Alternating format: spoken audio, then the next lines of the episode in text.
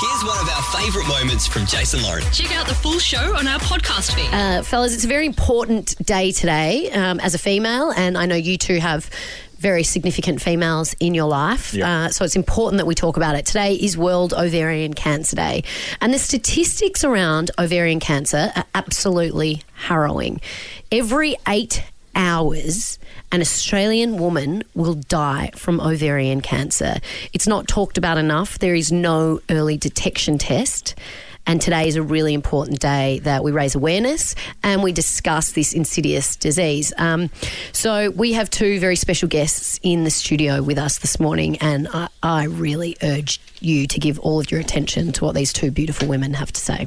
Leanne Flynn and her daughter Laura join us. Um, good morning, ladies. Morning, guys. Morning. It's lovely to see you, Leanne. Um, we met many years ago. Um, by way of background, um, both Laura and myself are proud ambassadors for the Ovarian Cancer Research Foundation. Um, and we met in, I mean, difficult circumstances because you'd just been diagnosed with one of the most insidious cancers you can get. How are you today? Um, well, that was six years ago. I've actually just passed my six-year cancerversary, and I'm grateful to still be here. With the shocking statistics, um, the survival rate to five years is extremely low. So it has been a hard six years, and I've been pretty much in constant treatment for that whole time. Leanne, can I ask... Um When you first got diagnosed with ovarian cancer, because it is such a silent disease, what made you go to get checked up? What what was going on for you? Uh, I was forty-nine at the time. I was running every day, uh, going to the gym, doing Pilates, and I felt great. Uh, the only thing I noticed was some slight bloating. I just thought, well, I'm forty-nine. It's probably menopause. I didn't think much of it.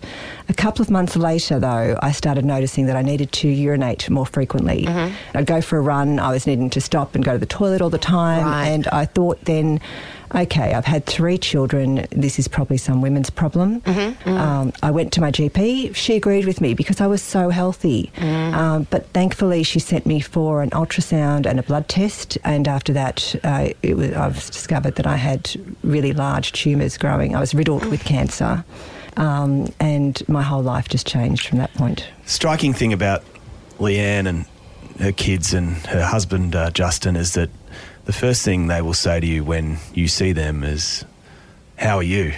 Yeah. yeah. yeah. Their first concern is for other people, and, and I've never heard, Leanne, through your six-year battle, you complain. Um, how do you do it? Oh, I don't know. I I try to keep it in perspective. I try not to focus on feeling sorry for myself and my family. There are days, uh, I'm not a saint, where I am, why me, why us? Mm. Um, I would be lying if I didn't say there were moments where I just felt robbed of the best years of my life. Is there anger? Sometimes? Um, a little bit of anger that there was no early detection test. Um, yeah, right. That I, if there had been and I'd been found in the earlier stages, none of this would have happened. I have so many women say to me, but why didn't you get the tested for it, thinking that the pap smear will... I think that's what a lot of women think. But that's not the case. I was up to date with all of the available scans. Mm. So even though I had the ultrasound and they could see the, the massive tumours, they still couldn't formally diagnose me until I went underwent really invasive surgery to s- confirm that it was ovarian cancer and to tell me what stage I was at. Leanne, you're, you're a huge campaigner for research, um, understandably. I imagine that it's not easy to talk about, yet you're constantly pushing this message. Why is that? Once I discovered how lethal ovarian cancer was and how little there was known about it, mm. um, I just felt like this is my mission.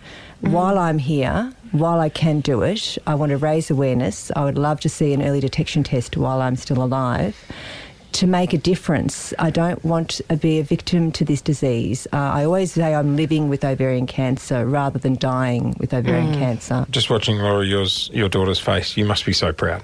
Oh, so proud. Mm-hmm. So proud. I think because what an attitude. Yeah, right? I know. Like, she's such an inspiration to not only me but to so many women.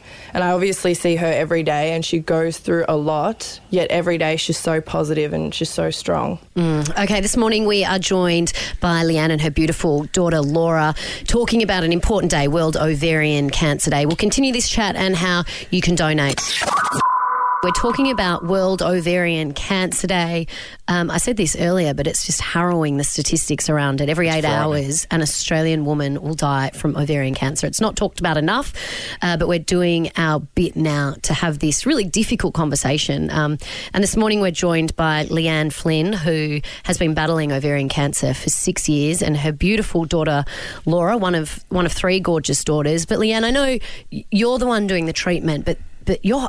whole family is battling this disease. Yes, and it's not just a family, it's a community. Like, I have so many friends who are just on board with me too. The overwhelming support I receive from people worldwide has been unbelievable. Just on your family, I know Clint had an issue with uh, Justin, your husband, because you did a charity ride, didn't you? And Clint said he was always up the bloody front. Yeah. Yes, he was always up the front. He's a the fittest. He is. The he most is. handsome. The strongest. He's a good-looking rooster. We'll be loving this. one, one of the reasons I got involved in O C R F was because of my dear friend Mandy Herbert, who you um, had the privilege of meeting Uh, on quite a few occasions. One of the most confronting things Mandy told me was um, about having to plan her own funeral mm. and talking about the mortality rate of this cancer, right? Um, how do you deal with that, Leanne? Because well, it's something that I, I, I... her speaking so freely about that is something that um, I will never forget. I had to actually have that horrible... Um, conversation last year. They told me that I had days to a week to live. Oh. And they called a family meeting and we all had to discuss it. Um, and so uh, they deemed me end of life. So I was allowed to see all my family and friends. So Justin, as he mm. is the whiz, he made a roster. And I had everyone coming in and seeing me, which was actually really valuable time I got to spend with people. Uh, but yes, we also had a lady come in and we planned my funeral. Um, but somehow... each day I slowly got better, and I feel this year in particular has been a gift. This is the, yeah. the roller coaster I of this. I was not meant to be here. Horrible, yeah. horrible disease, which, mm.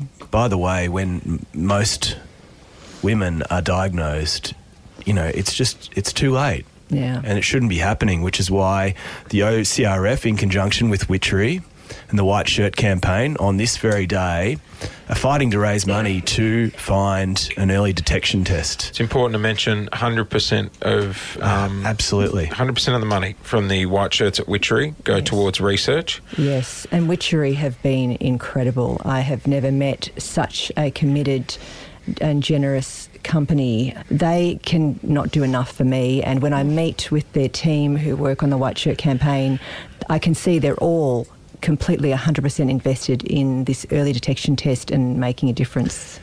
Laura, do you sit back and just think, how lucky am I to have a mum like Leanne, huh? Because, I, I mean... I am really lucky. Not always. Not always. That's all relationships. Got to keep it real. But um, I am really lucky. Mum is my best friend. We get along so well. Yep. We do tell each other everything and we are really close. Yeah. What, what, what, what What would be the message you would like people to take away who are listening in their cars right now this morning? Well, I think the, the problem with ovarian cancer is it, it's just not talked about enough, yep. and people don't know enough about it, and so it becomes this silent killer. We need serious government money. Yep. We need ongoing funding, not just an occasional donation, to make a difference. Unfortunately, we've got this thing in this country where we sort of shy away from things we don't know much about. Yes. We try yes. and ignore the problem. So we yeah. need to change that. It yeah. needs to become known. Which is why somebody like Leanne championing yeah. a cause that is killing her mm. is so extraordinary. And, mm. um, I mean, I guess on behalf of all the, the women in our lives, our grandparents, you know, my nan, my sister, my mum, hopefully one day my wife, um, thank you. No. For everything you are doing and have mm. done. Oh, you're you're welcome. I just I just hope it's enough to make a difference. And if you are listening in the car this morning, get out to Witchery, buy a white shirt today. Uh, the money is going to such a good cause. Ladies. You're an extraordinary woman, Leanne. You've got an extraordinary family. Thank you for sharing your story with us. Thanks for having us. And we Thank hope you. to see you again soon. Yes, I hope so. Thanks for listening to the Jason Lauren podcast. For more great content, check them out on socials at Jason Lauren.